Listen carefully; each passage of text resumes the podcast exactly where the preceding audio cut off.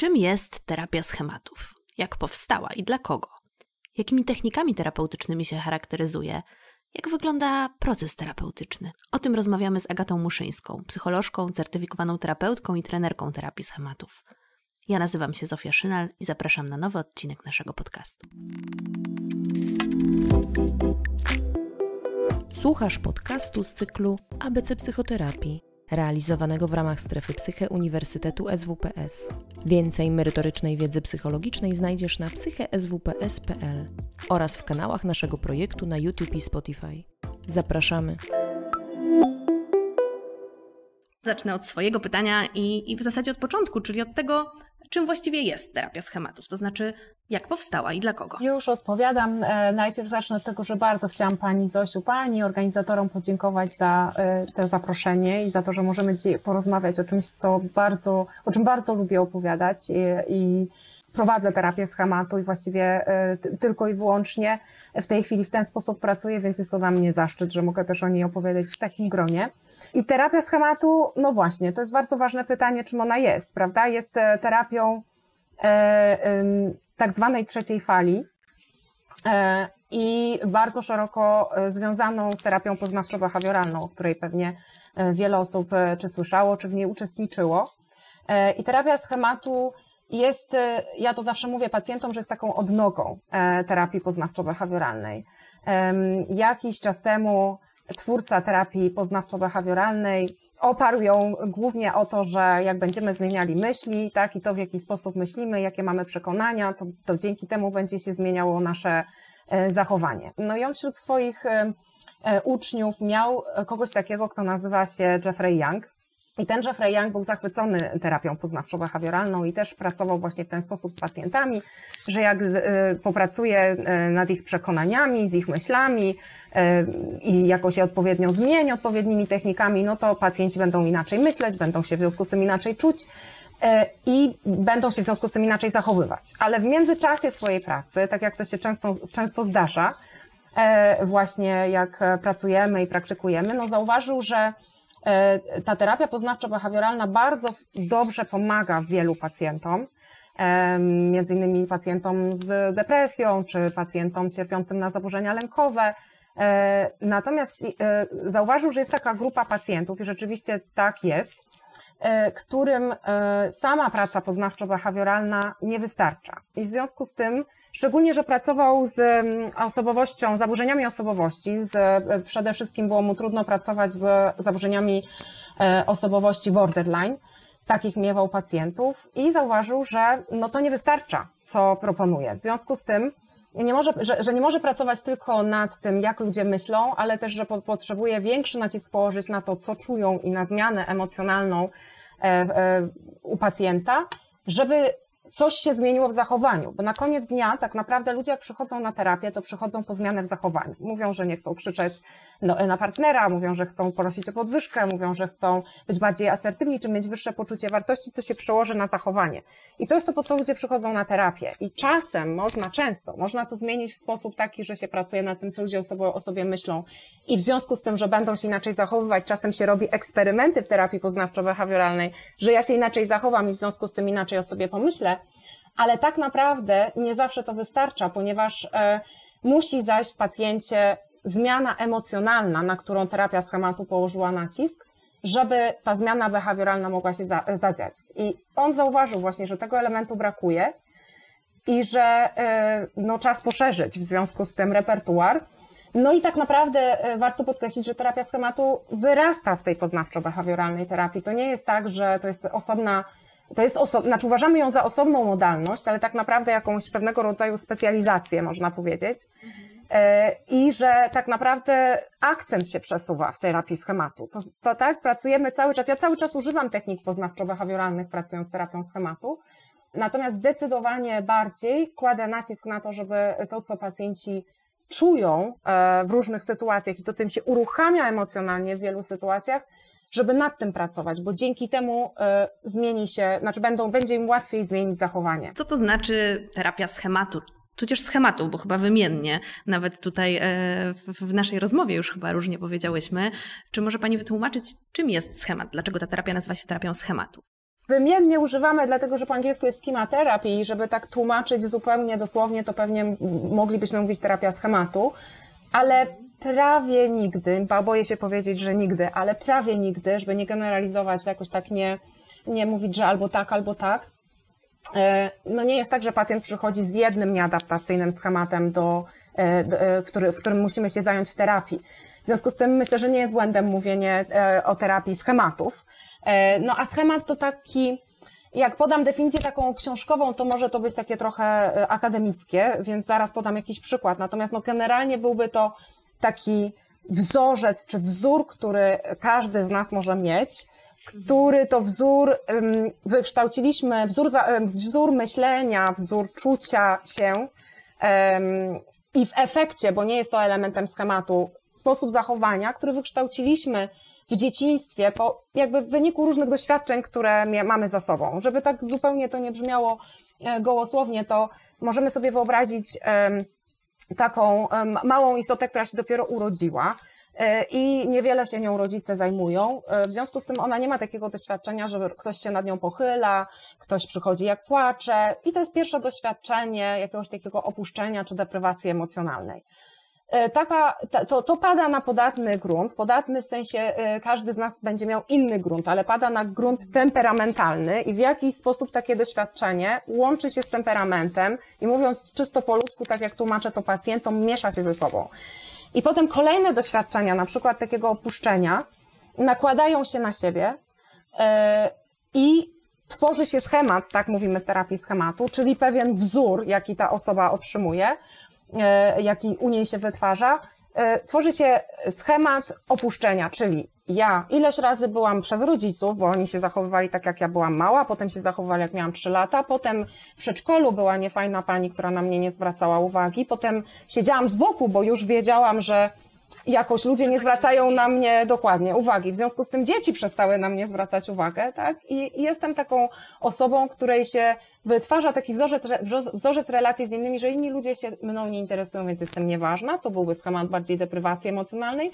Albo, że inni ludzie w jakiś sposób opuszczają. To byłby, tak, nie ma ich. Nie ma ich wtedy, kiedy potrzebuję fizycznie, emocjonalnie i to byłby schemat opuszczenia. I teraz, jeśli w ciągu życia powtarza się to ludziom, w wielu różnych sytuacjach, no to ten schemat opuszczenia, spodziewania się też opuszczenia, e, no, się tworzy u pacjenta.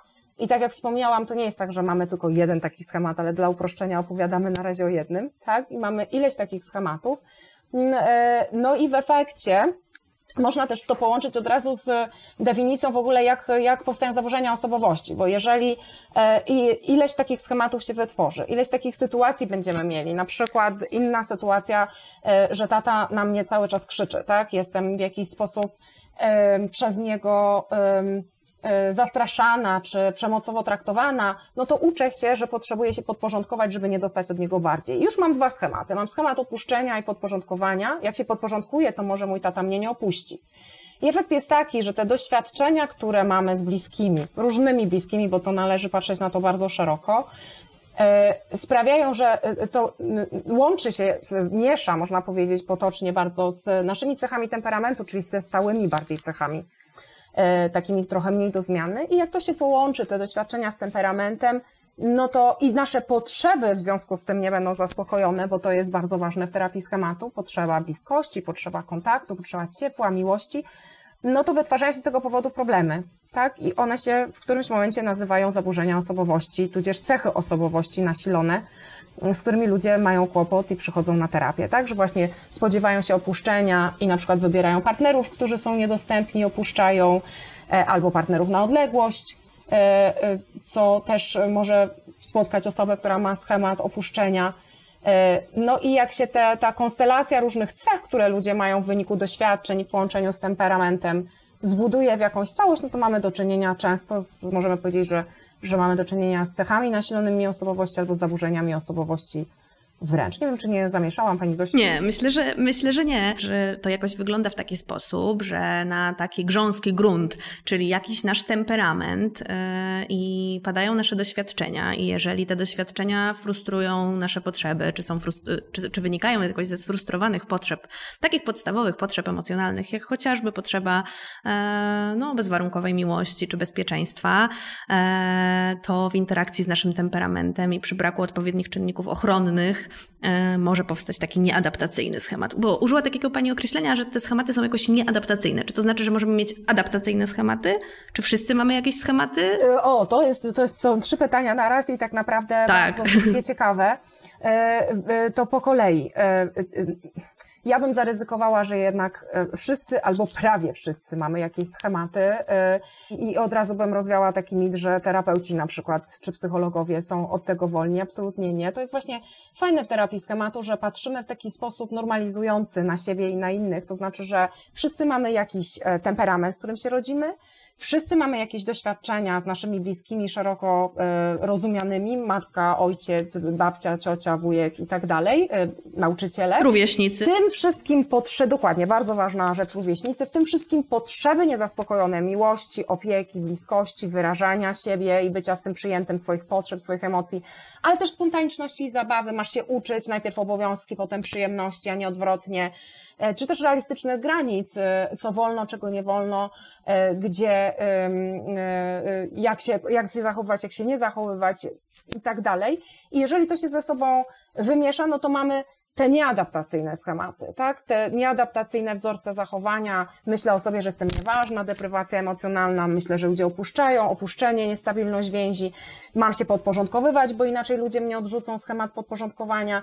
I z tym głównie ludzie przychodzą na terapię i mówimy, szukamy tych nieadaptacyjnych schematów. Jest ich oficjalnie 18, chociaż w tej chwili absolutnie ja już wiem o trzech albo czterech nawet nowych, tak, które za chwilę będą do całej puli dołożone i będziemy się trochę uczyć na nowo, trochę, trochę opowiadać pacjentom o, czym, o tym, czego brakowało, bo na przykład brakowało schematu um, niesprawiedliwości to znaczy poczucia niesprawiedliwe. Tak, są takie osoby, które mówią, to niesprawiedliwe.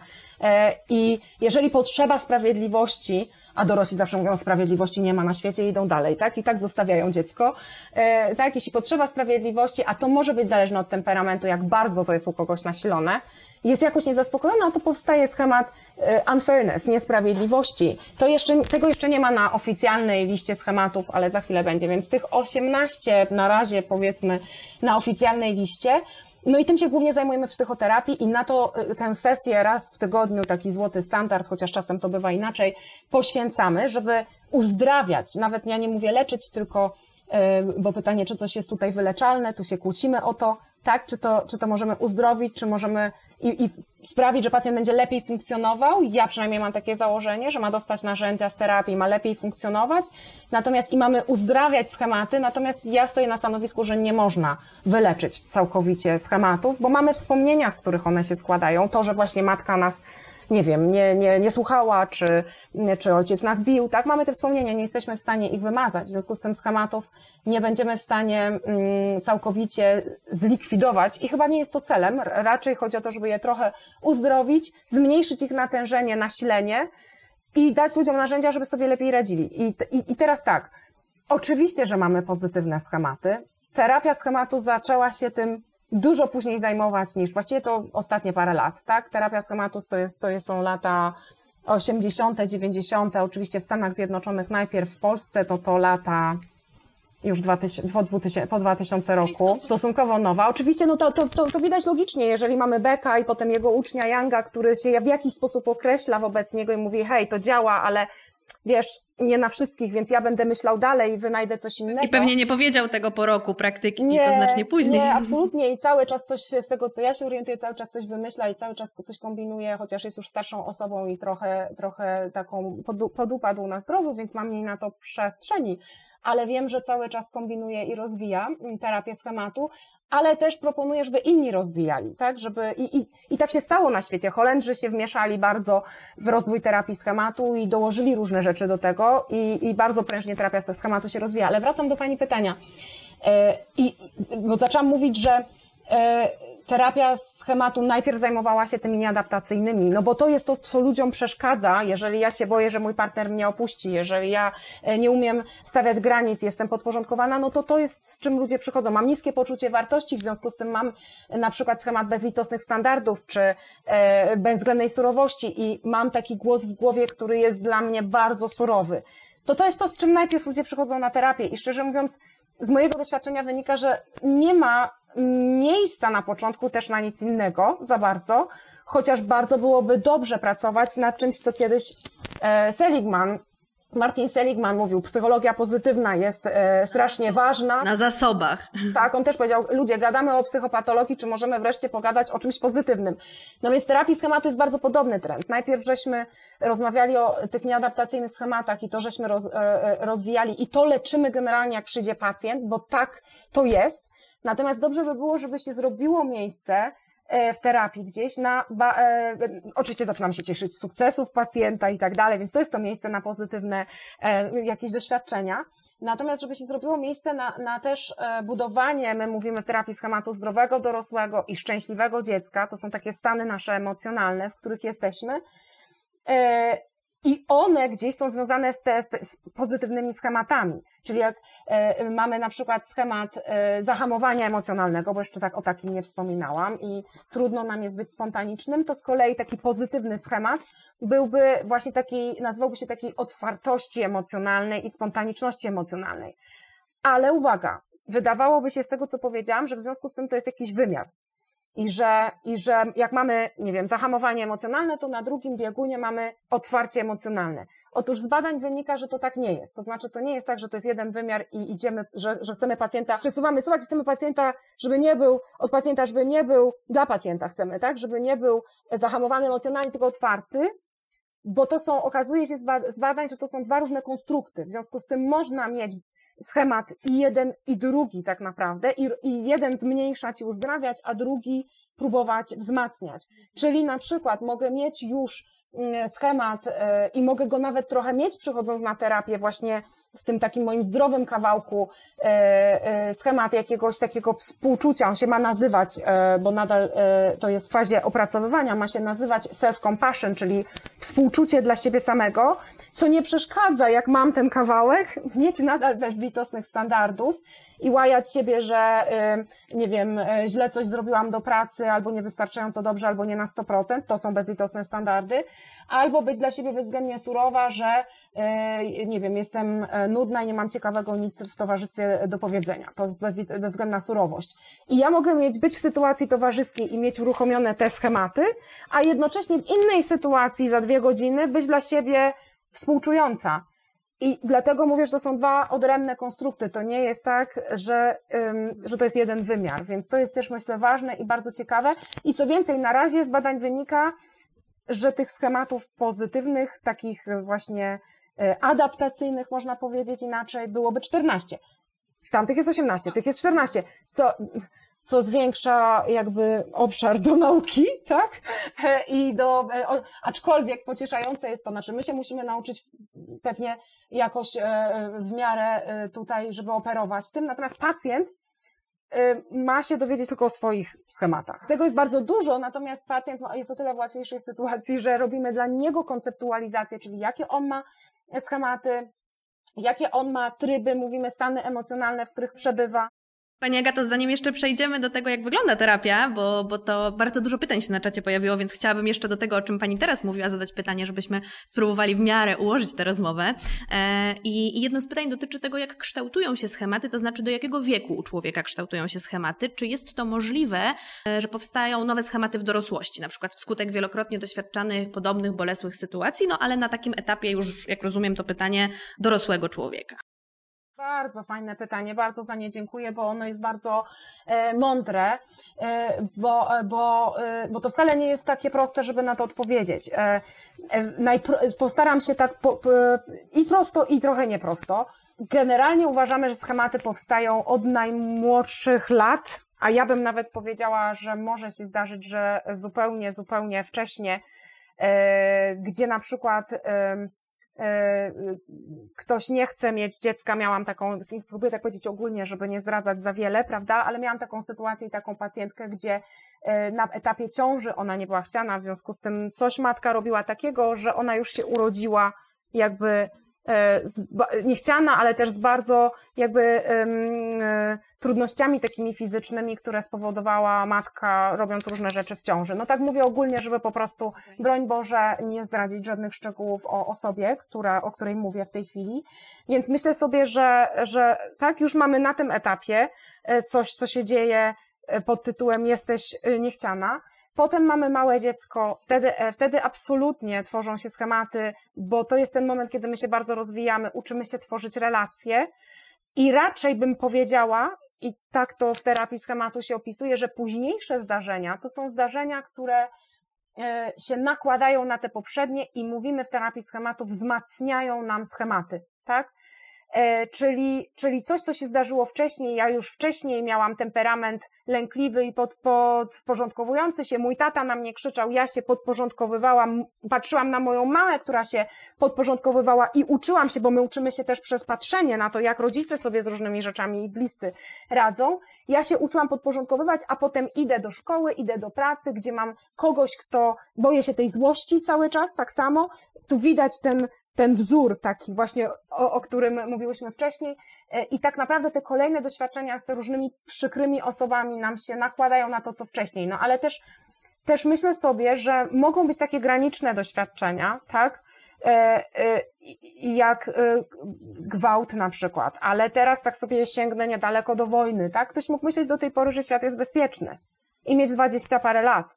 I jak go spotkało to, co niewyobrażalne, tak, dla nas w tej chwili, to ja bym nie ryzykowała takiej odpowiedzi, że na pewno nie może powstać schemat. Aczkolwiek pewna podatność, tak, taka właśnie temperamentalna, czy też ze zdarzeń, które miały miejsce wcześniej, będzie absolutnie, przepraszam, promowała to, że ten schemat na przykład powstanie dzięki takiemu zdarzeniu jak wojna, tudzież jeśli ktoś miał inne dobre doświadczenia, to być może będą to te czynniki ochronne, które nie spowodują. Także raczej podsumowując, myślałabym, e, żeby ta osoba dostała taką konkretną odpowiedź, powiedziałabym, że to się raczej tworzy od samego początku i potem inne zdarzenia się nakładają i buduje się schemat, tak? I, i on się tylko wzmacnia, a potem my go mamy uzdrawiać. E, natomiast bym jakoś e, e, ze z takim dużym znakiem zapytania podchodziła, czy na pewno w samej dorosłości mogłoby się coś stworzyć, chyba że mamy doświadczenia jakieś graniczne.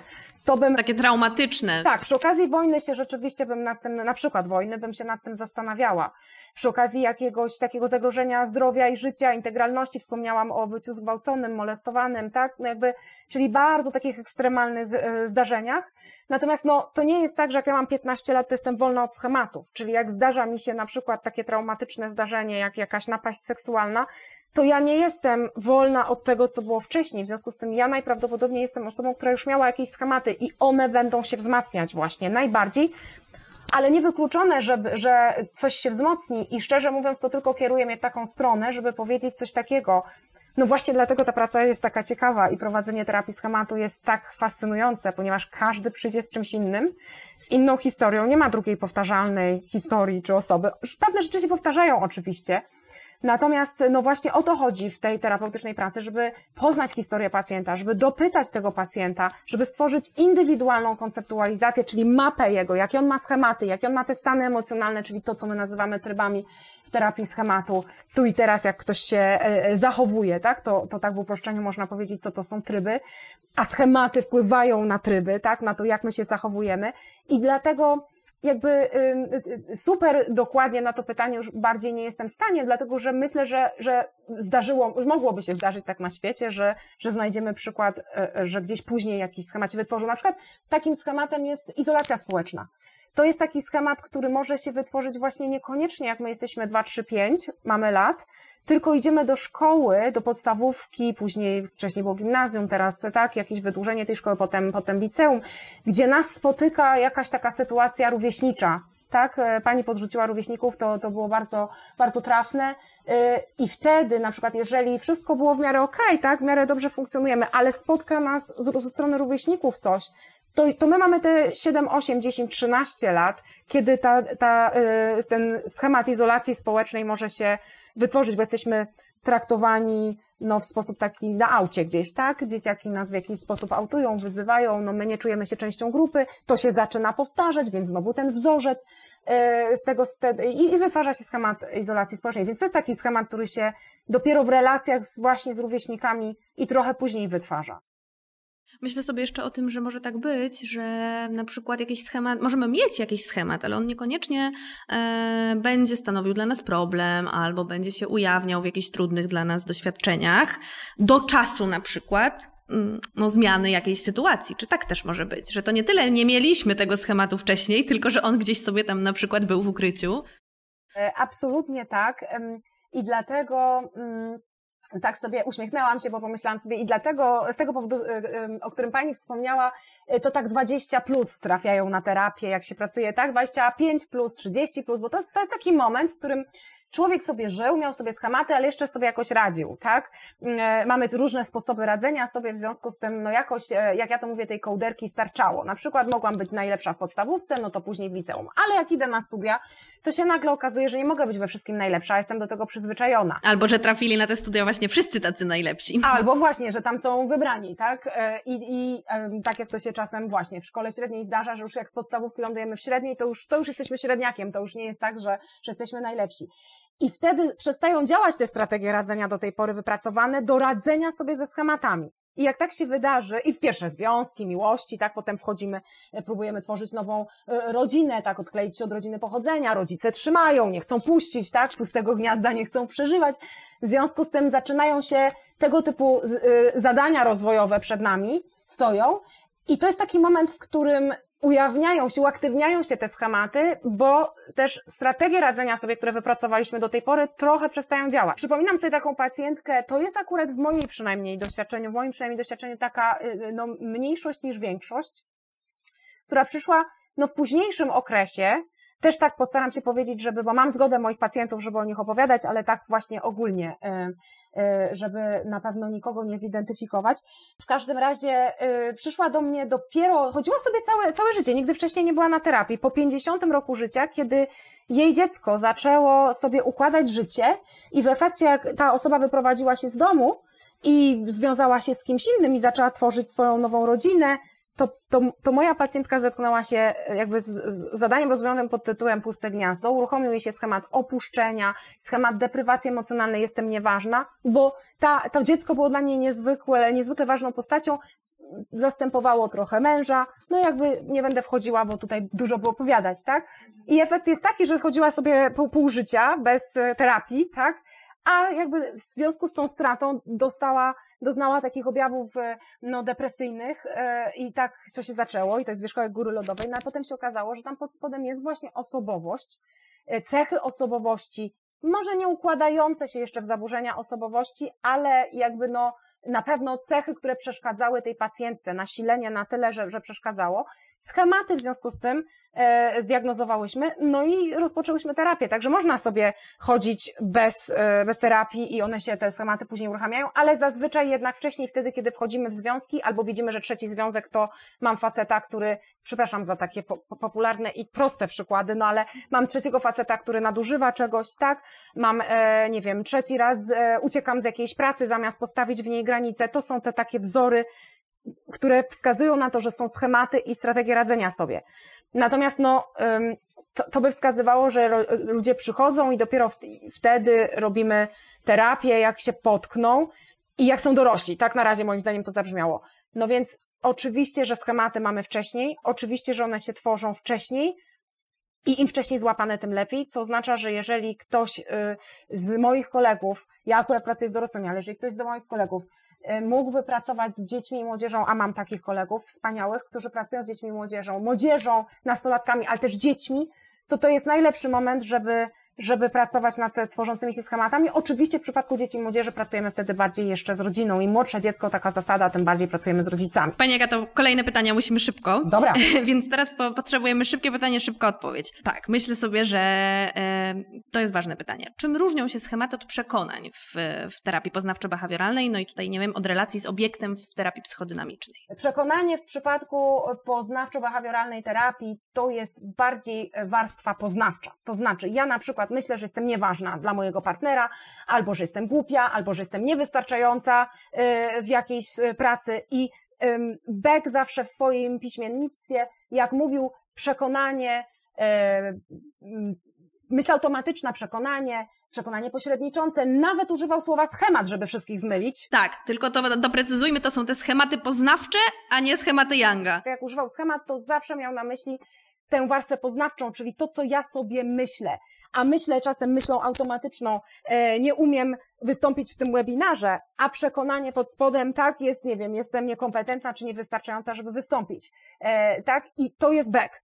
Natomiast jakbyśmy to przyrównały do tego, jak rozumie to Young w takim razie, bo to rzeczywiście jest bardzo ważne rozróżnienie, to Young powie tak, ta warstwa poznawcza to jest tylko element schematu, tak? To jest to, że ja myślę, że taka jestem, tak? Że na przykład, nie wiem, myślę, że jestem nudna i nie mam nic ciekawego do powiedzenia, ale przy okazji ja to bardzo, jak mówi, poczuję w ciele. Na przykład jak pójdę na imprezę i przewija mi się przez głowę, jestem nudna, nie mam ciekawego do powiedzenia, to zrobi mi się gorąco, zrobi mi się smutno i natychmiast przypomni mi się jeszcze jakaś sytuacja, być może mi się przypomni, bo czasem pacjenci mają z tym kłopoty i, i tak, żeby sobie przypomnieć, z czym to się łączy i, i tak pracujemy w terapii schematu, żeby im się przypomniało, ale często odtworzy im się jakaś sytuacja, czy jakieś wspomnienie, które będzie pasowało do tego, co oni teraz czują w tej sytuacji. Czyli wedle Younga Schemat to by było to, co myślimy, ale też to, co w tym momencie, kiedy myślimy, czujemy i to, co się z tym wiąże w ramach wspomnień, to, co sobie przypominamy. No i czy, oczywiście z emocjami idą też w parze objawy fizjologiczne, o których wspomniałam. Także Young rozumie szerzej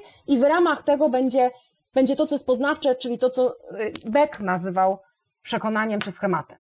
No tak, i, i myślę sobie, że, że, że to, co jeszcze może to domknąć, co pani powiedziała, to, to ten fakt właśnie, te, że te emocje e, nie do końca będą tymi samymi emocjami, w które w kajzerce będziemy mieli, to znaczy e, ten pomost emocjonalny, o którym myślę za chwilę, jak wreszcie odpowiemy na te liczne pytania, jak wygląda taka terapia, e, no właśnie, przenosi nas do pewnych emocji, doświadczeń, które znamy z przeszłości i to będzie właśnie w ten sposób możemy rozpoznać, że aktywował się schemat, tak, że te emocje no jakoś nie dotyczą tylko tej bieżącej sytuacji, której się znaleźliśmy tu i teraz, no ale odnoszą się też do tych doświadczeń, na, na bazie których wytworzył się ten schemat, prawda? Absolutnie, bo przecież jeżeli na przykład jestem na tej imprezie i myślę sobie, że nie mam nic ciekawego do powiedzenia, robi mi się smutno, gorąco, to link emocjonalny, my to tak nazywamy, być może będzie do takiego doświadczenia w przeszłości, w którym na przykład byłam na jakiejś imprezie, to było jakieś party urodzinowe, bardziej jak byłam młoda, tak, mała, i chciałam na przykład wystąpić w konkursie, tak, wystąpiłam, ale dzieci się na przykład ze mnie w jakiś sposób śmiały, zawstydziłam się, e, tak, e, i wtedy po raz pierwszy poczułam, że nie wiem, nie jestem ciekawa, czy że jestem właśnie nudna. I teraz siedząc dzisiaj na tej imprezie i czując w ramach tego, co mnie uaktywnia, triggeruje, czyli obecności innych ludzi, czując, e, że nie mam ciekawego do powiedzenia, tak naprawdę jestem, e, te emocje, które mi się pojawiają, dotyczą tej bieżącej sytuacji, ale pod nią podczepia się również tamta sytuacja i to jest właśnie schemat. I po tamtej sytuacji zdarzyło się ileś sytuacji pewnie jeszcze, w których czułam się podobnie. I to jest też coś, do czego musimy wrócić w terapii schematu, położyć na to nacisk emocjonalny, tak? E, na, znaczy na tę pracę emocjonalną właśnie, żeby zmienić to zdarzenie w przeszłości, e, w jakiś sposób, czyli w naszym pewnie ćwiczeniem wyobrażeniowym ze zmianą scenariusza, tak to się nazywa w terapii schematu. I nie musimy też wrócić oczywiście do wszystkich tych sytuacji, ale na pewno będzie ważna ta, z którą łączy się to, co ja czuję tu i teraz w danej sytuacji społecznej, którą, z którą mam trudność i przychodzę na terapię. E, myślę sobie, że już jasno wytłumaczyłyśmy na różne sposoby, jak wygląda ten schemat. Mam nadzieję, że to, to będzie też dla Państwa jakoś jasne i zrozumiałe, bo bardzo się staramy. E, to, co jeszcze tutaj odpowiemy bardzo szybko na dwa pytania, to znaczy, dlaczego akurat borderline tak bardzo trudno prowadzić w terapii schematu? To tutaj chciałabym sprostować, bo to nie jest to, co Pani Agata powiedziała. Mówiłyśmy o tym, że terapia poznawczo-behawioralna e, dla, dla Jeffrey'a Younga okazała się niewystarczająca do pracy z takimi pacjentami i że w związku z tym e, no, zaczął szukać jakiegoś rozwiązania i w ten sposób była to jedna z motywacji do tego, żeby stworzyć taką terapię.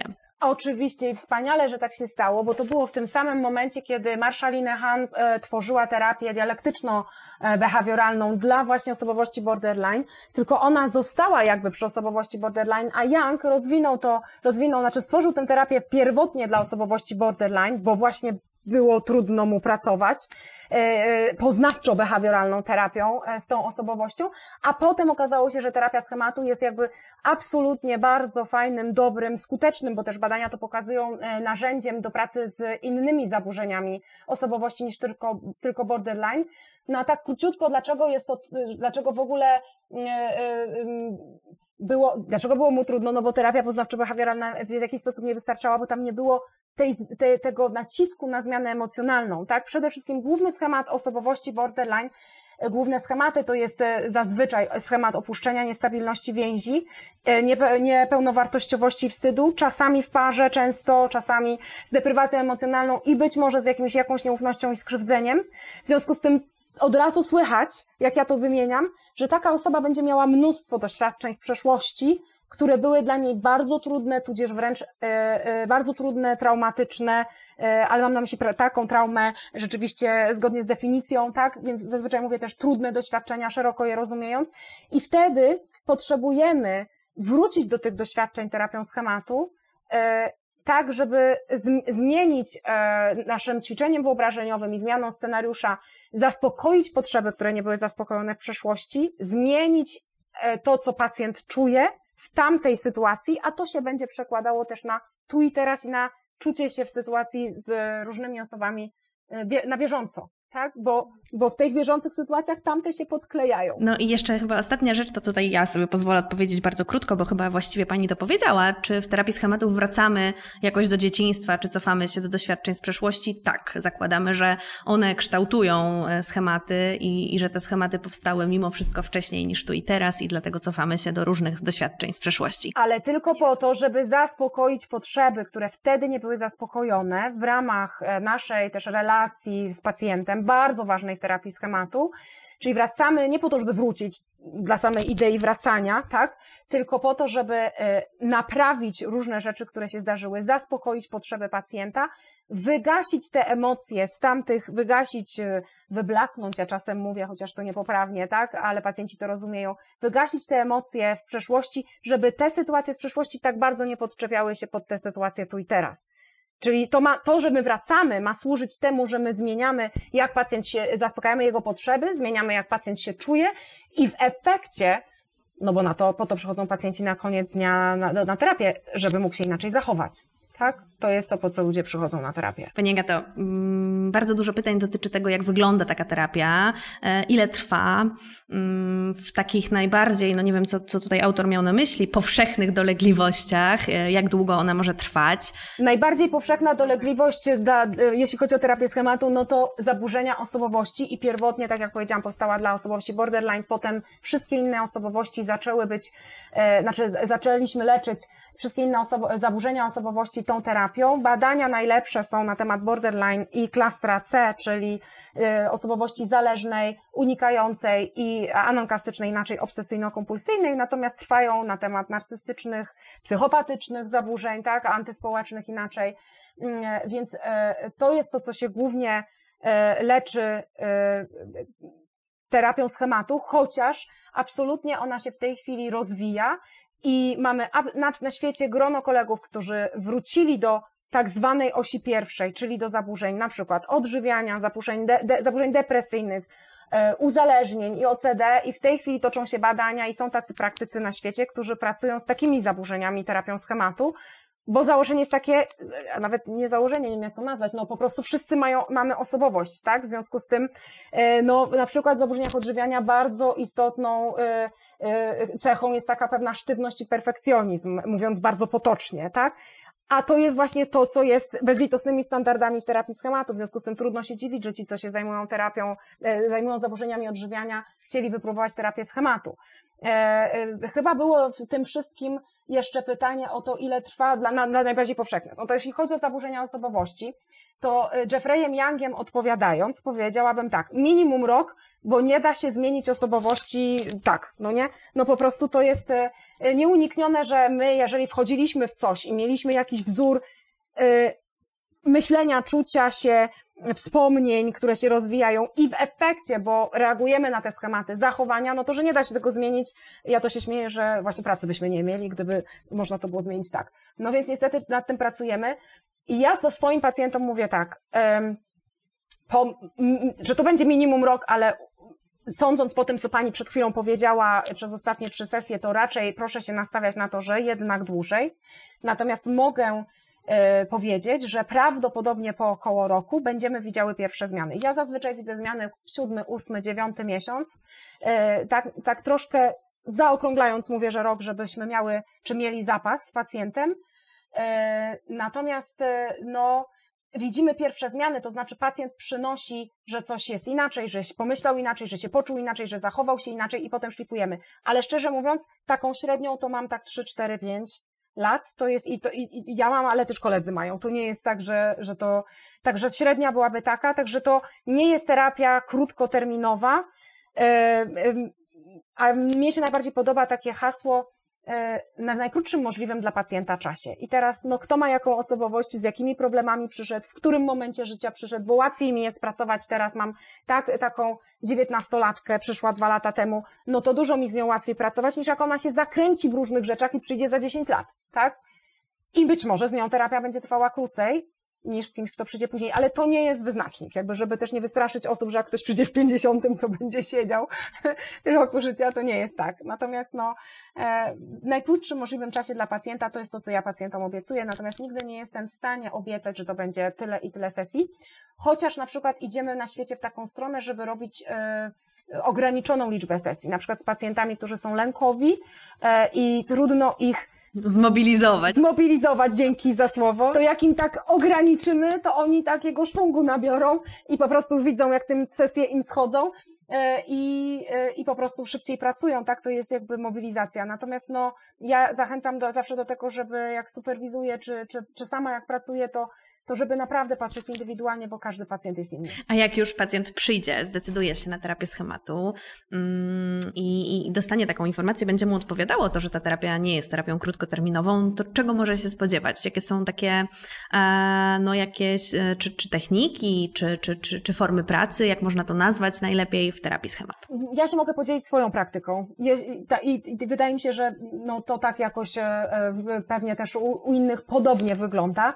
Zazwyczaj trzy pierwsze spotkania to są konsultacje, żeby się można było poznać i wzajemnie zdecydować, czy my w ogóle, ja się decyduję, bo się na tym znam, albo nie znam i uważam, że ktoś jest ode mnie sprawniejszy. No i pacjent, czy ja mu też pasuję, czy ja mu odpowiadam, czy mamy, nadajemy na podobnych falach, więc, i, i, ale w trakcie, w trakcie tych konsultacji oczywiście, że już zbieram informacje przede wszystkim o problemach, to znaczy z czym pacjent przychodzi i on, on powie, nie mam wysokiego poczucia wartości, chciałbym umieć stawiać granice, mam problem w relacji i tak dalej. Więc robię taki, może można się spodziewać przede wszystkim zbierania problemów, z których za chwilę będą wynikały cele terapii, no bo jeżeli masz niskie poczucie wartości, no to chcesz mieć wyższe, a po czym poznasz, że będziesz miał wyższe i to brzmi bardzo poznawczo-behawioralnie, tu się nic nie dzieje inaczej. I dlaczego to niskie poczucie własnej wartości jest dla Ciebie problemem? I dlaczego jest problemem i dlaczego przychodzisz teraz, a nie trzy lata temu albo za trzy lata, to są oczywiście standardowe pytania, natomiast później to, co się dzieje, to ja zadaję y, takie pytania, które są takim tak zwanym wywiadem, ale niekoniecznie tak podobnym, tak, takim jak psychiatryczny wywiad, przelatujemy przez wszystko, tylko takim nastawionym, poproszę, żeby mi Pani wytłumaczyła, jak to się stało, jeśli chodzi o Pani dzieciństwo, przeszłość, spotkania z innymi ludźmi, że ma Pani te problemy, z którymi Pani przyszła. Czyli pacjent już zaczyna sobie myśleć,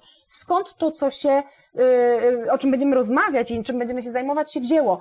No bo to jest właśnie to, co, na, na co terapia schematu jeszcze kładzie nacisk, tak? Yy, czyli yy, i dlatego mówimy, znaczy nie powiedziałyśmy tego, ale że no wywodzi się z poznawczo-behawioralnej, ale też z psychodynamicznego kawałka, trochę gestaltu, trochę teorii przywiązania i już to widać w tym wywiadzie, prawda? Że ja się pytam pacjenta, co takiego się stało w przeszłości, że tu i teraz masz te problemy. I to się nazywa faza diagnozy i edukacji, czyli ja diagnozuję, co pacjentowi jest, jakie ma problemy, jakie ma cele, skąd to się wzięło.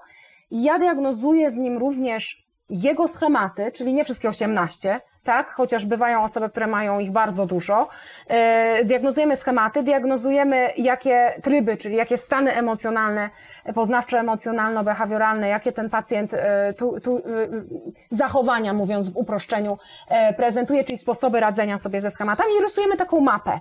I ja opowiadam o tej mapie, czyli dzielę się konceptualizacją i pacjent mówi, mmm, tak, no usłyszała mnie pani, ale tu bym dodał jeszcze to czy tamto, albo nie, dobrze mnie pani rozumie. Ojej, to nie wiedziałem, że to tak się nazywa. Czasem nazywamy to w jego języku, ale mamy mieć wspólne rozumienie tego, jak to się w terapii schematu, to nie jest wiedza tajemna, jak to się w terapii schematu na, nazywa, tak? Y, jakie ma schematy, jakie ma te tryby, jakie ma problemy, jakie ma cele. I pacjent zaczyna się uczyć rozpoznawać, że jak był w tygodniu pomiędzy sesjami gdzieś tam, to mu się uruchomił taki, a nie inny schemat i on był w trybie na przykład dziecka wrażliwego, bo mu się zrobiło smutno, czyli w tym stanie emocjonalnym i na przykład się popłakał, czyli jakoś się zachował. A potem na przykład, żeby nie czuć, że się popłakał i nie czuć, że jest mu smutno, to upił się, tak? I przełączył się wtedy na zupełnie inny stan emocjonalny, my to nazywamy trybem, czyli na samą koiciela. Ale wszystko było spowodowane uruchomieniem schematu e, bezwartościowości i wstydu. I jak pacjent to potrafi, mniej więcej oczywiście, bo bez przesady, kilka, kilkanaście sesji w zależności od pacjenta, to przechodzimy do drugiej fazy terapii schematu, czyli do fazy zmiany. Tak odkrywczo się nazywa. Tak. tak. Faza diagnozy i edukacji, faza zmiany. No i konceptualizacji. Tak, i czasem, czasem w fazie zmiany wyróżnia się fazę na końcu, fazę autonomii. Ja ją zaliczam do fazy zmiany, e, autonomizowania się od terapeuty, tak? E, bo najpierw e, oczywiście nie powiedziałyśmy jeszcze o ograniczonym powtórnym rodzicielstwie, ale ta relacja z terapeutą jest bardzo ważna, no a potem przychodzi czas na autonomizację, tak, na autonomię, czyli trochę tak jak z małym dzieckiem, najpierw jest od nas w jakiś sposób zależne, dużo od nas dostaje, coś robimy, czegoś go uczymy, a potem musi opuścić nasze gniazdo i terapeuta się musi mierzyć z pustym gniazdem, serio, miewam puste gniazdo po tylu spotkaniach i latach, i czego się może dalej spodziewać? O fazie zmiany, bo faza edukacji i diagnozy, diagnozy edukacji powiedziałyśmy, a w fazie zmiany no to przede wszystkim może się spodziewać tego, że ja będę się, się starała, i to jest w ogóle warunek uczestniczenia, jeśli o mnie chodzi w terapii schematu. To znaczy, że ja opowiadam, że ta terapia nie jest terapią łatwą, że to jest terapia, w którą potrzebujemy się zaangażować. To jest terapia, w której będziemy uruchamiać emocje, czyli ja nie mam za zadanie zrobić, że na każdej sesji pacjent poczuje się lepiej, może się zdarzyć, że poczuje się gorzej i że, że no żeby poczuć się lepiej, po prostu potrzebuje się poczuć gorzej, tak? E, I że zgadza się na to, żebyśmy my jak najczęściej, ja się staram robić to praktycznie na każdej sesji, używali technik doświadczeniowych, czyli mamy poznawcze, behawioralne, z których ja też korzystam jak potrzebuję, ale przede wszystkim w terapii schematu nacisk jest na techniki doświadczeniowe. Złoty standard na przykład innych nauczycieli byłby, że minimum raz w miesiącu, raz na dwa tygodnie albo co drugą sesję. Odkąd pracuję online, a dużo tego w tej chwili jest, to staram się na każdej sesji i uważam, że to jest bardzo pomocne. Oczywiście w porozumieniu z pacjentem, jeśli on to wytrzymuje, bo jak nie, to nie ma problemu i robimy sesję e, taką, która jest bardziej sesją um, gdzieś taką poznawczo, czy, poznawczą czy behawioralną. A może Pani wytłumaczyć jeszcze krótko, czym jest ćwiczenie wyobrażeniowe? Do tego zmierzam właśnie. Ćwiczenie wyobrażeniowe, no, chodzi tylko o to, żeby się spodziewać, tak, że tych emocji uruchamiania będzie bardzo dużo i ćwiczeń wyobrażeniowych, tudzież dialogów na krzesłach i nie chodzi o krzesła, tylko o dialogi pomiędzy częściami pacjenta, bo można robić na krzesłach lub na czymś innym, e, że będzie tego bardzo dużo. I po co my to robimy? No, e, w ćwiczeniu wyobrażeniowym łączymy bieżącą sytuację, jestem nieciekawa, nie mam ciekawego do powiedzenia na imprezie. Linkiem emocjonalnym uruchamiamy emocje tu i teraz u pacjenta, jak on się czuje na tej imprezie. No okropnie, jak nie mam nic ciekawego do powiedzenia. Okej, okay, pójdź to w przeszłość, zobacz do, do takiego momentu, ja skracam oczywiście, y, w którym kiedyś dawno temu mała Zosia czuła się podobnie, albo tak samo. I pacjent ląduje, tak jakby za pomocą tego linku emocjonalnego, bardzo jest ważne, żeby tu intelektualnie nie szukać tych sytuacji, tylko żeby sobie pozwolić, żeby się coś pojawiło. I dobrze jest instruować pacjenta prawidłowo, żeby jemu się po prostu, żeby, żeby jemu było łatwiej e, i żebyśmy sobie nogi nie podstawiali w terapii. E, jemu się pojawia jakaś scena z przeszłości, właśnie kinder bal, pani powiedziała, tak? Jakieś party e, takie. I tam jest taka sytuacja, w której e, no właśnie coś się złego zdarzyło dla tego dziecka. I ja wtedy wchodzę, na początku terapii to jest złota, terapii schematu złota zasada, że jestem to ja, terapeutka. Wchodzę do tego wyobrażenia, mówię, zobacz mnie tam i zaspokajam potrzeby tego maluszka, tak? 5, 6, 7 lat, bo staramy się zwykle, żeby to była najwcześniejsza sytuacja, jaka się pojawi. E, no i ja się opiekuję w jakiś sposób e, tą osobą, stawiam granice tym, którzy byli, e, są dla niego, dla tej osoby niesympatyczni. Mówię mamie, że trzeba pocieszać dziecko, a nie być wymagającym i że to do niczego nie prowadzi. Po co ja to robię? Po to, żeby zaspokoić potrzeby, które w tamtej sytuacji były niezaspokojone, żeby w efekcie zaspokojonych potrzeb zmieniły się emocje z tych negatywnych, nieprzyjemnych na pozytywne. I to się nazywa zmiana scenariusza. I w momencie, kiedy ja zmienię scenariusz i zaspokoję potrzeby, to dla mózgu dzieje się coś takiego, upraszczając oczywiście, że mamy stare doświadczenie i mamy dość nowe doświadczenie. I badania pokazują, że nie ma znaczenia, czy to się wydarzyło naprawdę, czy wydarzyło się w wyobraźni. Świeci się w tym samym miejscu w badaniach e, fMRI, tak? W związku z tym, w, mówiąc potocznie oczywiście, bo, bo, bo zupełnie ogólnie o tym opowiadam, co oznacza, że jakby tak jak w poznawczo-behawioralnej terapii mamy alternatywne przekonanie do, alternatyw, do, do myśli automatycznej czy do przekonania kluczowego, tak tu można powiedzieć, że mamy alternatywny scenariusz emocjonalny z zaspokojonymi potrzebami. I to zakłada, że jeżeli zrobimy coś takiego z pacjentem na tamtej sytuacji, która to sytuacja się podczepiła, bo my wiemy przez link, że ona się podczepiła do tej bieżącej, to że następnym razem w takiej podobnej sytuacji bieżącej, która do tej pory uruchamiała bardzo intensywnie emocje z tamtej sytuacji, w tej bieżącej następnym razem powinny być te emocje mniejsze. Wygaszone. I to się nazywa uzdrawianie schematu niepełnowartościowości i wstydu, czy nie wiem, e, właśnie izolacji społecznej, bo być może Kinderbal to producent tego schematu. Natomiast no nie chciałabym, żeby to też zabrzmiało, że jesteśmy w stanie uzdrowić kogoś w, jedne, w jedno ćwiczenie wyobrażeniowe. Tych ćwiczeń wyobrażeniowych czy ćwiczeń dialogów na krzesłach trzeba zrobić bardzo dużo jedne za drugimi, ale też nie trzeba przerobić wszystkich sytuacji dla tak, odmian. Tak, natomiast to, co charakteryzuje tę sytuację, to pewnie poziom wzbudzenia emocjonalnego, e, który jest niezbędny do tego, żeby nastąpiła taka zmiana. To się nazywa uruchomienie emocji i że, że to jest to, co powiedziałam. Nie, nie można uczestniczyć w terapii schematu, jeśli się człowiek na to nie zgodzi, że tak będzie. Tak? no, trzeba być na to przygotowanym i że to przyjemne nie będzie. Aczkolwiek zmiana scenariusza, jeżeli to jest y, zrobione ok, wystarczająco ok, tak, to, to tam się pojawią pozytywne emocje, w związku z tym na koniec sesji, po takim zmianie scenariusza, powinno być lepiej. I zazwyczaj jest lepiej. A co najmniej, Pani Agato, to jest dziwne uczucie, które mam teraz, a to już coś. Dziwne znaczy, że coś się zmieniło tak? I idziemy krok po kroczku dalej. To prawda, że bardzo często to jest właśnie tak nazywane dziwnie mi, to jest dziwne, nie wiem jak to nazwać. Bo nie znam uczucia, nie znam... Bo jest to nowe, ktoś stanął w mojej obronie. Dokładnie, że ktoś przyszedł i mnie obronił, powiedział mojej matce, że się nie powinna wobec mnie tak zachowywać, bo ja do tej pory myślałam, że wszystko jest moją winą.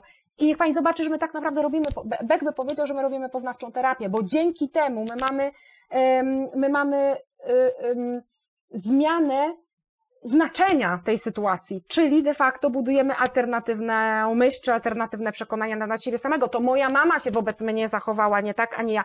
Beck by powiedział, że robimy poznawczą terapię. Tylko używamy technik doświadczeniowych. Okay. A czy terapia schematów jest tylko dla terapii indywidualnej, osób dorosłych? Już wspomniała Pani o dzieciach i młodzieży, to już wiemy, ale czy terapia grupowa, terapia par, terapia rodzin jest możliwa w terapii schematów? Absolutnie i znowu jest cała grupa kolegów, którzy, ja pracuję z dorosłymi indywidualnie, z parami, Natomiast jest cała grupa kolegów, którzy pracują właśnie z dziećmi, młodzieżą w efekcie z rodzinami, e, pracują z parami, pracujemy z parami, terapią, terapia schematu par i mamy grupową terapię schematu, z tym, że jeśli chodzi o grupową terapię schematu, to to jest ciekawe, bo ona jest e, taka bardzo, ma, ma, ma dużą strukturę, e, jest, jest pewien sposób prowadzenia tej terapii, natomiast cała wiedza, którą mamy, nie, nie zmienia się, tak? To znaczy, y, ludzie, którzy są w grupie, mają schematy, mają te sposoby radzenia sobie zachowania, tak, tryby, upraszczając i e, i y, no, terapia grupowa ma, szansą, ma szansę być taką rodziną w cudzysłowie oczywiście, gdzie znowu uczymy się różnych rzeczy, wypróbowujemy sobie różne rzeczy, natomiast ma też strukturę, to znaczy konkretne sesje, konkretne, konkretny plan, czego ludzie mają się nauczyć, co mają zrobić. W terapii schematu takiej indywidualnej to pacjenci, jeszcze pani pytała, czego mogą się spodziewać, no tego, że ja mam ogólny plan, do czego my mamy dojść, tak? I jaka jest konceptualizacja pacjenta. Natomiast zwykle, jak już jest faza zmiany, pytam pacjenta, ok, co się wydarzyło w tygodniu i nad czym y, trudnym, tak, co było dla Ciebie uruchamiające w zeszłym tygodniu, chciałaby Pani Pan pracować, tak? E, natomiast w terapii grupowej mamy bardziej strukturę, trochę tak jak znamy to z terapii poznawczo-behawioralnej, czyli pe pewien sposób prowadzenia, natomiast sama wiedza o terapii, te, te schematach, o, o trybach się nie zmienia oczywiście, czy odpowiedziałam? Terapia par, powiedziałam. Terapia grupowa też. Terapia grupowa, rodzin, dzieci, młodzieży jak najbardziej. Tylko ta jest zawsze związana z pracą z rodzicami. Im młodsze dziecko, tym bardziej z rodzicami, tak naprawdę. To chyba niezależnie od nurtu. Chyba niezależnie od nurtu. Pojawiło się jeszcze takie pytanie, które wydaje mi się mm, bardzo, bardzo ciekawe. Dziękujemy za nie. E, co jeżeli ktoś ma problem z takim wyobrażeniem? Nie potrafi sobie wyobrazić, nie pojawiają mu się te sceny przyszłości. Krótko mówiąc, ten link jakoś no, nie działa. Czy, czy ma Pani takich pacjentów? I, i, i co wtedy można zrobić? Oczywiście. Czy to znaczy, że terapia schematów nie jest dla takiej osoby? Absolutnie nie znaczy to tego, absolutnie, bo tutaj może być ileś przyczyn. Nie wiem, czy pyta ten, kto prowadzi, czy pyta ten, kto jest e, kto potencjalnym pacjentem, więc mam trudność pewną, ale mm, powiem tak, e, to, że się pacjentowi nie, nie, nie, nie linkuje nic mówiąc naszym językiem, tak, e, ale chyba zrozumiałem jak najbardziej, to może być przyczyna taka, że akurat w tym momencie jest to dla niego bardzo trudne i jest w takim trybie, który my nazywamy odłączonego obrońcy, czyli ma taki, ta, taki stan emocjonalny, no właśnie odłączenia emocjonalnego, który chroni przed tym, żeby czuć, bo jak pójdziemy do przeszłości, no to tam będzie ta scena trudna z babcią, która mi nie dała czekolady, a wszystkim innym dzieciom dała czekoladę swoim wnukom na przykład i to jest bolesne, tak? W związku z tym ja nie, jakoś jestem, moja strategia radzenia sobie z trudnymi emocjami to jest odłączenie. W związku z tym w trakcie ćwiczenia wyobrażeniowego ja też e, niechcący automatycznie, bo to są automatyczne rzeczy, radzę sobie poprzez e, takie e, odłączenie i wtedy terapeuty zadaniem, nie pacjenta, pacjenta też, on musi pomóc, żeby terapeucie było łatwiej, natomiast terapeuty zadaniem jest no jakoś mieć takie sposoby, żeby ominąć e, tego odłączonego obrońcę i tutaj różne techniki wchodzą w grę, żeby ominąć i żeby dostać się, bo na koniec dnia my musimy się dostać do dziecka wrażliwego, to jest nasz cel w terapii schematu, zaspokoić potrzeby w tym ograniczonym, powtórnym rodzicielstwie, czyli ja jak rodzic, ale nie, że jestem rodzicem, tylko jak rodzic i w granicach relacji właśnie terapeutycznej zaspokajam różne potrzeby. I to jest mój cel, ja mam to zrobić, ja mam się dostać do dziecka wrażliwego, mam zaspokoić te potrzeby, więc jakoś muszę ominąć. Natomiast szczerze mówiąc, zdarza mi się bardzo często nie forsować pacjenta i zostać na przykład tu i teraz i robić wyobrażenie tu i teraz. To znaczy do bieżącej sceny jestem yy, nieciekawa, nie mam nic ważnego do powiedzenia na imprezie. Jeżeli pacjentowi się nic nie zlinkowało, nie zlinkowało to nie stresuję go, tylko mówię, okej, okay, zostańmy tutaj, tu i teraz. To jest twoja wrażliwa część, która tak myśli. I robimy ćwiczenie wyobrażeniowe ze zmianą scenariusza na bieżącej sytuacji. Nie, znaczy klasyką jest zmiana scenariusza z y, pójściem do przeszłości, Natomiast jak już jest się trochę bardziej zaawansowanym, to można robić to w różny sposób. I jak pacjent się przyzwyczai do takiego ćwiczenia i tutaj będzie mu trochę trudno, to być może będzie mu później łatwiej, to odpowiadam od strony terapeuty, jak sobie radzić, tak? Później pacjentowi może być łatwiej pójść do przeszłości e, i, i żeby mu się coś zlinkowało i żeby dopuścić do siebie te emocje, bo poćwiczył ze mną, ale mogę też mu zrobić pozytywne wyobrażenie. Idziemy na lody razem w tym wyobrażeniu, tak? I pokazuję mu, że jest w stanie sobie różne rzeczy wyobrazić. Czyli robię ćwiczenie bardziej na taki tryb szczęśliwego dziecka. Przyzwyczajam pacjenta do wyobrażeń, do tego, że w ogóle robimy coś w wyobraźni, tak? Może się zdarzyć oczywiście pacjent też, że tak sobie wyobrażam, bo mam, miałam i mam taką pacjentkę ze spektrum autyzmu. I niektórzy z tych pacjentów robią takie ćwiczenie wyobrażeniowe bardzo po swojemu, ale robią. A miałam taką pacjentkę, która nie była w stanie, więc radziłyśmy sobie w ramach terapii schematu inaczej, tak? Właśnie w ramach ograniczonego powtórnego rodzicielstwa i naszej relacji bardzo, bardzo. No a mniej jednak wyobrażając sobie no bo się po prostu nie dało, tak? To było pytanie, jak się okazało, e, od pacjenta. Natomiast e, jest też bardzo dużo pytań, myślę, od przyszłych terapeutów, a, a, a czas nam się kończy. Szanowni Państwo, bardzo przepraszam, ale nie damy rady odpowiedzieć na wszystkie te pytania. E, natomiast jest nam niezmiernie miło, że, że macie ich Państwo tyle. Na pewno są świetne i bardzo ciekawe i mądre. Tak, więc sporo z nich dotyczy tego, jak zostać terapeutów schemat, terapeutą schematów. Czy może Pani krótko naprawdę powiedzieć, jaka jest ta ścieżka, co należy zrobić, bo, bo jest takie pytanie, czy trzeba być najpierw terapeutą terapeutą poznawczo-behawioralnym? Od strony formalnej tak. Od strony formalnej, jeśli ktoś miałby ochotę na certyfikat z terapii schematu, to potrzebuje być e, praktykującym e, psychologiem, tak? Musi mieć, e, może nie psychologiem, bo zawęziłam, ale na pewno musi mieć akademickie wykształcenie, czyli... Z, wyższe wykształcenie. Czyli wyższe wykształcenie, tak? Musi mieć magisterskie studia i do tego potrzebuje mieć certyfikat z uznanego nurtu terapeutycznego. Myślę, że najrozsądniejszym nurtem byłoby poznawczo-behawioralny, no bo jedna terapia wyrasta z drugiej, tak? I ja naprawdę korzystam z technik e, poznawczo-behawioralnych. Dzisiaj dialog sokratejski ćwiczyłam rano, tak? W ramach terapii schematu, bo akurat to było przydatne. E, w związku z tym, formalnie rzecz biorąc, to jak najbardziej najpierw potrzebujemy e, mieć, i bez tego nie dostaniemy certyfikatu, i ja, żeby utrzymać certyfikat terapeuty schematu, superwizora, trenera i tak dalej, muszę utrzymać certyfikat poznawczo-behawioralny, czyli dalej szkolić się z terapii poznawczo-behawioralnej, odnawiać certyfikat co 5 lat, tak? Także to tak, od takiej strony formalnej. Natomiast gdybym miała też e, tak od siebie dodać coś, to e, myślę, że bardzo warto mieć to podłoże, żeby i jakieś doświadczenie z pacjentami, ponieważ praca z zaburzeniami osobowości nie należy do takiej pracy łatwej, tak? Bywa raczej pracą trudną i dobrze jest mieć wcześniejsze doświadczenie. To jest też praca, ta terapia schematów, której w której terapeuta potrzebuje być bardzo świadomy siebie i dużo nad sobą pracować, czyli wiedzieć, co się ze mną dzieje, jak pacjent do mnie mówi, jakie ja mam schematy, jakie ja mam tryby, co mi się uruchamia w trakcie e, te, tej terapii z pacjentem. Jest dużo tej pracy na relacji. Bardzo dużo. W związku z tym dobrze by było być jakby otrzaskanym, z pewnym doświadczeniem, terapeutą, terapeutą, no i ludzie w pretekście przychodzą, z pretekstem przychodzą na terapię, przychodzą z depresją, z lękiem, ale pod spodem są zaburzenia osobowości często, bo tam e, diagnoza jest depresyjno-lękowe zaburzenia. Ulubiona diagnoza wszystkich terapeutów. Okej, okay. i to jest tylko wierzchołek góry lodowej, pretekst, żeby przyjść na terapię, w związku z tym ja umiem się tym powiedzmy zająć poznawczo-behawioralnie, ja zachęcam do tego, żeby pracować tak zgodnie ze sztuką, to znaczy, że jeżeli mamy OCD, to spróbować protokołu na OCD, a mamy fobię społeczną, spróbować, ale tak się składa, że fobia społeczna często tam się dzieje coś w osobowości i ten protokół to tak, no ja pamiętam jak ćwiczyłam 40 sesji, czy już ponad protokół poznawczo-behawioralny, jak przyszłam na terapię schematu, bo były pod spodem zaburzenia osobowości, to praca odpaliła, tak? No więc, y, no więc właśnie, nie wiem, czy odpowiedziałam, ale zachęcam do tego, żeby po, po jakby nie śpieszyć się.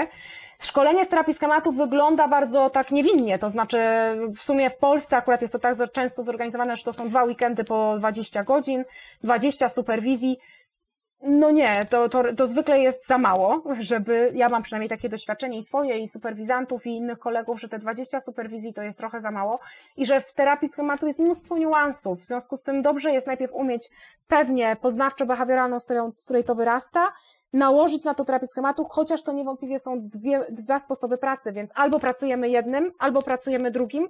Jeśli pracujemy terapią schematu, to wykorzystujemy elementy terapii poznawczo-behawioralnej jak najbardziej. Natomiast no, spore różnice w rozumieniu czasem, e, w postawie terapeuty, więc e, pewnie bym, jeśli miałabym dwa narzędzia w ręku, to bym się zdecydowała na jedno lub drugie. I ja się decyduję zwykle na terapię schematu, tak? I dokładam poznawczo-behawioralną, chyba, że mam taką pacjentkę, kiedyś pamiętam, z hipochondrią i ona miała różne takie rzeczy na, na tym innym poziomie, ale nie chciała do końca nad tym pracować. No więc po co mam zapuszczać lokomotywę e, wielkiej terapii? Umówiłyśmy się, że ona wie, że coś jest pod spodem, a jak będzie chciała, to wróci, więc zrobiłyśmy hipochondryczne zaburzenia terapią poznawczo, terapią poznawczo-behawioralną, żeby nie, nie, nie wrzucać jej od razu w terapię schematu, chociaż hipochondrię da się skonceptualizować w terapii schematu i pracować terapią schematu nad hipochondrią. Naprawdę można tak zrobić. Pani Agato, no bardzo dziękuję. Czy, czy możemy prosić na koniec jeszcze, tutaj też już wiele osób o to, o to prosiło, e, ale ja też mam to w planach, żeby poprosić Panią o, o jakieś polecajki, to znaczy, czy może nam Pani polecić, gdzie ewentualnie można szukać wiedzy, informacji na temat terapii schematów i myślę sobie o, o znowu, że, że, że, że, że tak z perspektywy pacjenta, ale też z perspektywy kogoś zainteresowanego e, być może takim e, szkoleniem, albo mm, być może studenci, czy, czy, czy ktoś, kto już teraz uczy się e, w szkole terapii poznawczo-behawioralnej i zainteresowała go terapia schematów po naszym webinarze? To może zacznę od pacjentów, bo oni zawsze dla mnie najważniejsi. Wydaje mi się, że mają pierwszeństwo. Ja dla pacjentów, bo nawet tutaj spodziewałam się, że może tak być, więc tak. Dla pacjentów tutaj coś nie. Program zmiany sposobu życia to jest bardzo Y, taka jedna z najstarszych książek Jeffreya Younga i Janet Klosko. Ona opisuje program zmiany sposobu życia. Ona opisuje 18, e, e, znaczy nie opisuje właśnie 18 schematów. Właśnie 11 z jakiegoś powodu. 11. Z tego co wiem, no po prostu musiał nastąpić jakiś wybór, wybrali spod dużego palca, czyli co uważali, że jest najważniejsze i najbardziej popularne i wszyscy odczuwamy brak jakby tego. Pierwsze pięć rozdziałów zawsze daję pacjentom do czytania w ramach terapii, żeby się zorientowali, co to jest terapia schematu, oprócz tego, że ja opowiedziałam, ale żeby przeczytali, bo tu jest to dobrze opisane i to jest pierwszych pięć rozdziałów, a potem kolejne rozdziały dotyczą tych 11 schematów, więc każdy każdy może przeczytać sobie już wtedy swój, swoje odpowiednie. Więc i terapeutom, i przyszłym, i pacjentom bardzo polecam tę książkę, dobrze jest od niej zacząć. Ja osobiście bym od niej zaczęła, ale ona jest bardziej też o schematach. Druga książka, Emocjonalne pułapki przeszłości. Tamtą y, wydało y, y, Instytut Psychologii Zdrowia, a potem wiele książek wydaje GWP, jeśli chodzi o terapię schematu i między innymi tę. Emocjonalne pułapki przeszłości. Ta książka jest bardziej, dotyczy trybów, czyli tych stanów emocjonalnych. Wspominałam dziecko wrażliwe, zdrowy dorosły. Są różnego rodzaju ćwiczenia. Też nie trzeba od deski do deski czytać, można sobie swoje fragmenty, myślę, wyrywkowo. Jest bardzo podobna książka, e, ma tylko różową okładkę, emocjonalne pułapki w związkach. Y, to jest y, o, jak sama nazwa wskazuje, o y, tym, jak funkcjonujemy w parze, o tym, że się dobieramy chemią schematów, czyli to, co potrafimy obsłużyć, czyli no nigdy nie chciałam mieć taty, takie, męża takiego jak ojca i wybrałam sobie takiego samego, tak? Tak, i bardzo fajna jest ta książka, dużo tam jest ciekawych informacji, naprawdę. Tak, można się tylko przerazić na początku, bo jest napisane, że w tej książce jest 90 ćwiczeń. No ja tak patrzę na to, 90, o matko święta. Czy na pewno, no więc od razu mówię, że można przeczytać najpierw i zobaczyć, co mi odpowiada, wybrać sobie ćwiczenia. To nie jest tak, że trzeba zrobić wszystkie 90, bo inaczej, e, nie wiem, nic się nie zmieni na przykład, tak? E, I to jest trzecia książka, a czwarta dla pacjentów to by była książka Emocjonalne potrzeby dziecka. Bardzo ważna książka. Ona miała kiedyś tytuł, to jest ta sama książka, tylko o zmienionym tytule, tytule Mały człowiek, wielkie potrzeby. Dzwoniłam do wydawnictwa, treść jest ta sama, mi się wydaje, że tamten tytuł był lepszy, no ale jakiegoś powodu nie sprzedawało się pod mały człowiek wielkie potrzeby i zmienili na potrzeby emocjonalne dziecka, tak? I to jest książka, która opowiada o tych emo potrzebach emocjonalnych, o których dzisiaj dużo e, mówiłyśmy, jakie to potrzeby mogą być niezaspokojone, e, jak ewentualnie je zaspokoić, czyli bardziej dla rodziców jest ta książka, ale jak się... No tak, to jest taki poradnik dla rodziców właściwie, prawda? Tak, ale jak się czyta ją samemu, to myślę, że smutek można złapać, to znaczy też się samemu człowiek umieszcza w roli dziecka i od razu widać, czego ja nie dostałam, no ale też widać, czego ja nie daję moim dzieciom, więc naprawdę to nie jest łatwa, może być niełatwa lektura, ale bardzo zachęcam i jest bardzo fajna dla terapeutów, żeby dawać dawać e, pacjentom. Natomiast jeśli chodzi o terapeutów, to chyba zaczęłabym od programu zmiany sposobu życia, bo to jest coś takiego klasycznego. E, myślę, że taką naprawdę ważną książką jest również Jeffrey'a Younga Przewodnik Praktyka, ale to jest gruba książka napisana takim maczkiem, więc myślę sobie, że też nie od deski do deski bym ją czytała, tylko po, po trochu. E, natomiast no jest to klasyka i rzeczywiście warto ją mieć za sobą. Natomiast wspaniałe książki e, publikuje, no i one są tłumaczone, Arnold Arndt, to jest taki terapeuta holenderski, który robi też mnóstwo badań. Ja się śmieję, że nie byłoby badań w terapii schematu bez Arnolda właśnie. I on ma niezwykły dar e, pisania też w taki sposób i opowiadania, jak się go ma okazję posłuchać, w niezwykle prosty sposób, konkretny i dosadny, E, i dobrze tłumaczy w tych książkach. Także praca z trybami, terapia schematu, praca z trybami. Również jest książka Terapia schematów w zaburzeniu osobowości typu borderline. On jest współautorem tej książki z Hani van Genderen. Także chyba bym czytała Y, te, te właśnie. Jest książka dotycząca terapii grupowej, ale jest tylko jedna, w związku z tym nie ma wyboru, tak? Grupowa terapia schematu, Farrell and, e, i Show, to są dwie panie, no takie y, jakby nasze przewodniczki w terapii grupowej schematu, więc e, też książka, z której można się wiele dowiedzieć, natomiast chyba bym ją czytała wtedy, jak zdobędę podstawy. Tak samo bym czytała książkę dla, o dzieciach i młodzieży, terapia schematu dzieci i młodzieży, mając jakieś podstawy, bo z kolei do tej można się zniechęcić, myślę, tak sobie ja myślę, jeśli się pewnych rzeczy nie wie. No i najnowsza książka kontekstualna terapia schematu. Ja mam niestety je w czytniku, więc nie bardzo mogę po prostu pokazać, tak?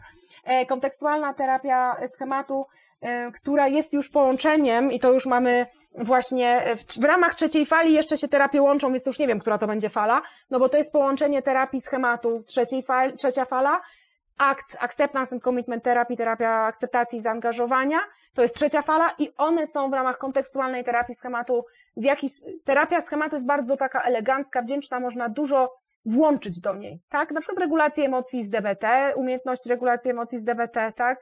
Więc, y, więc jeszcze ta książka, ale też ją bym czytała po mm, no, zapoznaniu się z podstawami, czyli z Arnoldem, Arnstem, z Youngiem, y, żeby po prostu. No tak, to jest już taka książka, w której potrzebna jest pewna wiedza, żeby dobrze mm, jakoś. To jest książka dla, taka już bardziej dla zaawansowanych. Ja nie mówię, że ktoś nie może od niej zacząć, broń Boże, nie zniechęcam. Natomiast próbuję to ułożyć w taki sposób, od czego zacząć, a do czego dojść, żeby się też nie zniechęcić, no o nie rozumiem o co chodzi. No, no tak, bo, bo oni zakładają w tej książce, że ty już pewną wiedzę po, posiadasz. Tak, więc e, tak bym to ułożyła. Bardzo dziękuję. Pani Gato, naprawdę mm, bardzo dziękuję za, za, za możliwość zadania Pani tych wszystkich pytań. Dzięki Pani Zosiu, bardzo dziękuję za zaproszenie. E, państwu za aktywność, za zaangażowanie.